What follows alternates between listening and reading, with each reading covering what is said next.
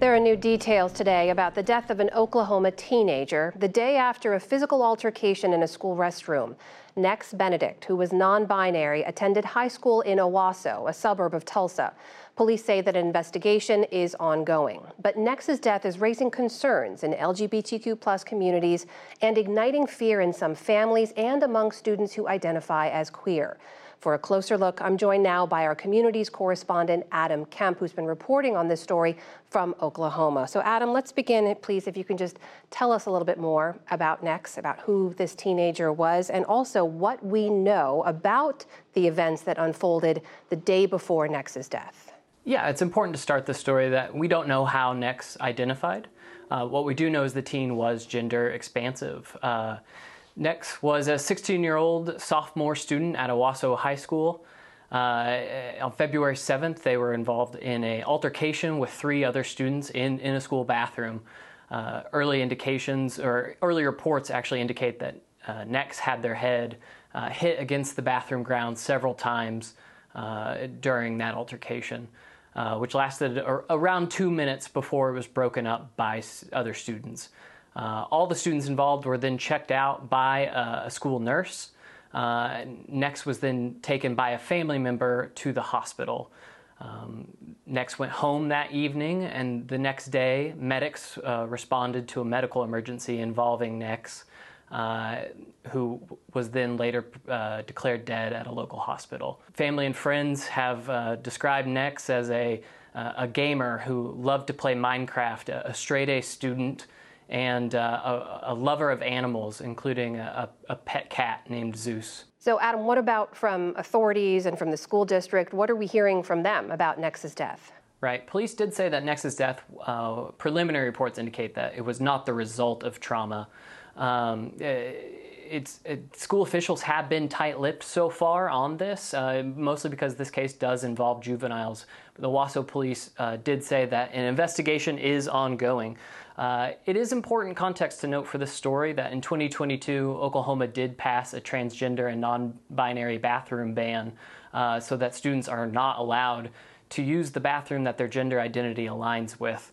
Uh, State Superintendent Ryan Walters, it should be noted, uh, is, is a very large, big critic of LGBTQ plus issues in this state, but he has offered Owasso Public Schools uh, his support and uh, the support of the state for uh, counseling services.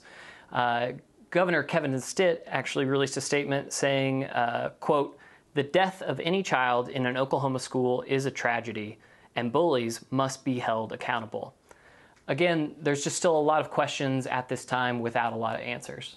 Adam, I know you've been speaking with families in the area, with LGBTQ plus advocates. What are you hearing from them? Yeah, right now it's, it's a lot of fear from families that I'm hearing. Uh, uh, right now in the Oklahoma State Legislature, more than 50 plus LG, anti-LGBTQ plus bills have been introduced uh, so far this session. That's the most of any state, uh, according to the ACLU. Uh, I spoke with uh, Freedom Oklahoma, which is a, a LGBTQ plus advocacy group who has been doing their own investigation into this case and has found that Nex had been bullied for more than a year. Um, uh, speaking with Nicole McAfee, their executive director, um, she had this to say about kind of the mood of their community right now. It feels incredibly overwhelming to not know how we can keep kids in our community alive as they are being bullied and targeted not only by fellow students but by the state.